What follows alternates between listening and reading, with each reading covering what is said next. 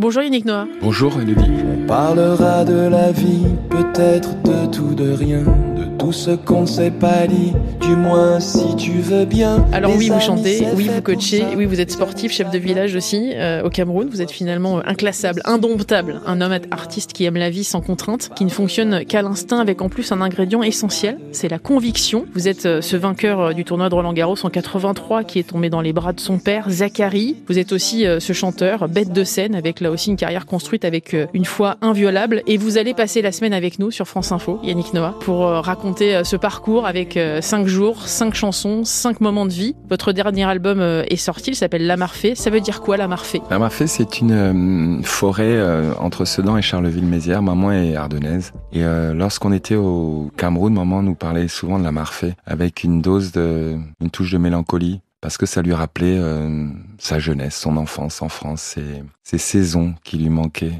Elle parlait du printemps avec beaucoup d'émotion. Elle parlait de ses balades dans la Marfée euh, en automne avec beaucoup, beaucoup d'émotion. Et euh, en fait, j'ai connu euh, la Marfée à travers les, les sentiments de maman, qui tant bien même aimait beaucoup le Cameroun, euh, parfois avait trop chaud. Et euh, ça lui manquait, les saisons, ça lui manquait. Elle me parlait de Oh chérie, tu peux pas savoir ce que ça manque de mettre un bon blouson, un beau manteau et, et d'aller sous la pluie. Ça lui manquait. Et quand elle a créé cette école euh, chez nous, hein, quasiment dans notre jardin, enfin une école c'était un petit bungalow, il y avait 12 élèves, elle l'a baptisé la Marfée. C'était un moyen pour elle de garder le lien avec son enfance et ses Ardennes adorées. Et cette année, on fête les 50 ans de l'école et euh, la sortie de l'album. Et comme maman fait partie vraiment de, de tout ce que je peux vivre au Cameroun, je trouvais ça euh, évident d'appeler cet album La Marfée, lui faire participer, parce que je me suis dit, les gens vont dire, oh, il va retourner au Cameroun, il va retrouver les Noirs, il va retrouver les l'Afrique, son Afrique. Oui, c'est c'est un peu les deux. C'est le voilà, être métis, c'est un peu ça. C'est ce mélange entre les deux constamment. C'est ces deux cultures qui s'entremêlent et s'entrechoquent constamment. Vous êtes justement le fruit de ce savant mélange d'amour, hein, parce que c'est une Mhm. énorme rencontre euh, d'amour. Ça a été une énorme histoire d'amour entre euh, vos deux parents. Votre mère, d'ailleurs, elle a dû affronter tout ça. C'était pas simple. Hein. Oui, oui, mais mes parents, enfin mes, mes grands-parents maternels étaient contre le fait que maman se marie avec un noir. C'était tout simple. On aimait bien le genre de foot, mais tant qu'il restait loin, quoi. Et puis voilà, ils sont tombés amoureux. Quand ils sont ils sont mariés euh, quasiment en cachette à Sedan. Et quand ils sont rentrés au Cameroun, euh, ils n'avaient pas encore annoncé à mes grands-parents paternels, donc du côté du Cameroun, qu'ils étaient mariés, parce que dans l'autre sens, ça comptait aussi, c'est-à-dire qu'il était, c'était très étrange que mon père se marie avec une blanche. D'où ce combat constant. Mais euh, d'un côté comme de l'autre, ils ont bien vu très rapidement que c'était de l'amour et que cet amour avait pas vraiment de couleur, quoi. Et que voilà, ils étaient, ils étaient bien ensemble. Mes parents avaient vraiment beaucoup d'humour, c'est-à-dire que quand ils se retrouvaient devant des situations complètement cocasses, d'ignorants qui comprenaient pas la situation, ça les faisait rigoler. Limite, ils, recherchaient des situations un peu comme ça. Et mon père prenait un doux plaisir à parler avec l'accent français comme ça. Et maman parlait avec l'accent camerounais. Enfin, c'était toujours, j'ai tout, j'ai vécu dans cette, cette espèce d'atmosphère justement où il y avait toujours du recul par rapport à cette euh, double culture. C'était très enrichissant. Votre père était euh, footballeur professionnel. Il a beaucoup marqué à Sedan et Sedan à travers son jeu aussi euh, incroyable. Votre maman était enseignante. Vous avez été en fait nourri par tout ça, par la culture en général, par Mhm. euh, le souci de faire attention à l'autre, beaucoup. Vous allez devoir partir à un moment donné, Yannick, très vite, parce que vous avez un rêve, c'est de, de jouer au tennis. C'est au Cameroun d'ailleurs que vous tapez vos premières balles. Ouais, je commence à jouer au tennis. Papa arrête de jouer au foot parce que fracture du bassin, euh, tibia, péroné, enfin plusieurs fractures. Il arrête le foot à 26 ans. Et euh, du coup, euh, on se retrouve au Cameroun, mais papa toujours l'énergie la- du sportif. Maman, elle, fait du sport comme ça amateur et il décide d'aller au tennis. Parce que du coup, c'est bien, parce que, un, ils peuvent jouer tous les deux, donc euh, la famille reste ensemble, et puis les gamins, ils peuvent traîner dans le club, de toute façon, euh, c'est sécurisé, donc c'est cool. Donc je me suis retrouvé à jouer euh, contre un mur, parce qu'on n'avait pas accès aux cours, et c'était un coup de foudre. J'aimais beaucoup l'atmosphère, l'atmosphère du club, surtout. Quand j'allais jouer au foot, bon, on me déposait, je jouais au foot, une heure et demie ou deux heures après, on venait me rechercher. Là, on passait les journées, tous les week-ends au club, et puis s'il y avait un souci, mais mes parents étaient pas loin. Il y avait ce, ce côté sécure, euh, au club de tennis et on s'y sentait vraiment bien. Et du coup, je passais des heures et des heures euh, contre le mur. Et puis de temps en temps, quand il était tard le soir, euh, les parents étaient en train de jouer aux cartes ou boire des coups. Ben nous, il y avait un cours qui était libre. On allait taper avec mes copains sur un vrai cours. Et c'était un, c'était un luxe. Tous mes souvenirs, c'est que j'aimais jouer, j'aimais le jeu. Pas le temps de ralentir, pas le temps de réfléchir, sûrement. Pas très loin d'ici, c'est sûr, pas très loin d'ici. Y a une route pour commencer et un bateau qui m'attendait. Pas si loin d'ici, c'est sûr pas très loin d'ici. C'est Arthur Rachin qui va vous repérer. Il va avoir un coup de foudre pour vous. C'est lui qui va parler de vous d'ailleurs euh, en France à Philippe Chatrier, euh, qui, va d'ailleurs vous faire venir. Vous avez 11 ans. Ça a été un déracinement total. Comment vous l'avez vécu ce moment-là? Ça a été un moment dramatique pour vous, hein, loin de vos parents, C'était euh, devoir vous construire. C'était compliqué. On, on venait un mois par an en vacances en France avec mes, enfin mes parents, avec mes, mes petites sœurs.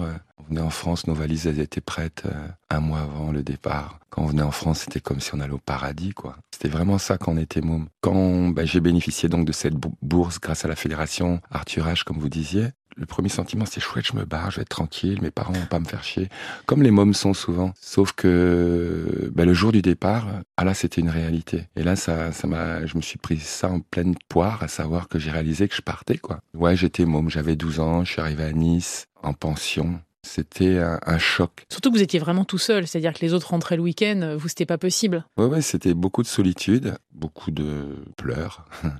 Dès que le pion éteignait la lumière le soir, euh, bah, tout de suite c'est le moment où je me lâchais, quoi, où je craquais tout le temps. Ça durait trois mois. Et à cet âge-là, euh, on se renforce très vite. Pas dans le sens où je suis devenu plus fort, mais euh, par la force des choses, j'ai fermé un tiroir à clé. J'ai retrouvé la clé 25 ans plus tard. Euh, où je me suis demandé, euh, voilà, il a fallu ressortir un peu l'enfance perdue, euh, l'adolescence sacrifiée, le rapport avec les miens sacrifiés. Mais c'était fermé, donc c'était pas aussi douloureux. Et en fait, ça a été, ce problème a été mon opportunité parce que du coup, à 13-14 ans, il est mature, il s'entraîne. En fait, non, c'est que j'avais plus assez de larmes pour pleurer, que je me suis dit bon, bah, de toute façon, il n'y a pas deux options, il faut que je, je les massacre tous. Et puis si je les massacre tous, je serai heureux. quoi. Il y a une chanson que je voudrais qu'on écoute qui s'appelle Métis. Cette chanson, elle, est très importante. Vous l'avez interprétée avec Dis La Peste. Je trouve qu'elle représente euh, vraiment euh, ce que vous êtes en fait. Mm Mais ce que je suis depuis euh, le premier jour. Donc ce sont des, des moments vécus constamment, des situations constantes, un quotidien en fait. Jamais vraiment d'ici, jamais vraiment d'ailleurs, toujours d'ici et toujours de là-bas. Ça dépend. En fait, ça dépend du regard de l'autre. Ça prend du temps de trouver ses appuis euh, lorsqu'on a plusieurs cultures, parce qu'on s'aperçoit que euh, on appartient aux gens qui nous aiment. C'est vrai que moi, on, m'aimait beaucoup quand je gagnais, on m'aimait moins quand je paumais. Et du coup, euh, c'était assez étonnant euh, de lire certains articles après des défaites où tout d'un coup je passais du français au franco-camerounais quand tout allait bien, ou alors quand j'avais fait un vrai match de merde, c'est carrément le camerounais. Et de lire de l'autre côté aussi quand j'étais au Cameroun, que quand je gagnais, j'étais camerounais, et que quand je perdais, j'étais le français. C'est assez étonnant. Mais en règle générale, euh, français, camerounais, franco-camerounais en règle générale. Mais il faut pas se rater, quoi. Merci beaucoup de passer cette semaine avec nous, Yannick Noah. Je rappelle que votre album La Marfait est disponible. Et puis, il y a cette tournée, hein, donc il faut absolument euh, réserver et venir vous voir. Merci beaucoup. Moi, je les réserve. Moi, enfin, ouais, j'y vais. J'y serai à, tous les concerts. Marcher pieds nus dans la ville, en sandales dans la jungle. Tu sais, le mélange est facile, il suffit d'être simple. Je suis une église, une rencontre insolite. Je suis fier d'être la chance de choisir. Je suis métisse un mélange de couleurs. Oh, oh, métis, je viens d'ici d'ailleurs. Oh, je suis métis, un mélange de couleurs. Oh, oh, métis, je viens d'ici d'ailleurs. Oh, si parfois je me perds au milieu des deux j'ai besoin de repères, mes racines me quittent un sentiment basique, un élan, une chance, une si belle mosaïque, et dans mon cœur ça.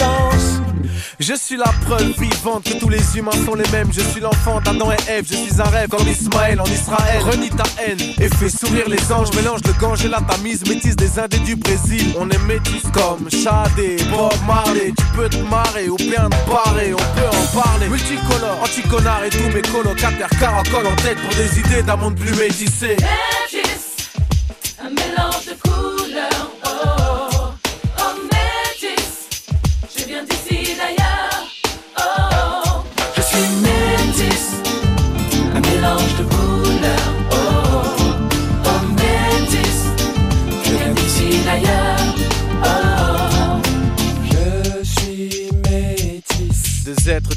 qui se mélangent et ne font qu'un. Je suis métis. Deux cultures, deux passés qui se rassemblent et ne font qu'un. Je suis métis. Deux façons de penser qui se rassemblent pour ne faire qu'un. Je suis métis. Pas besoin de voyager pour dire que je viens de loin.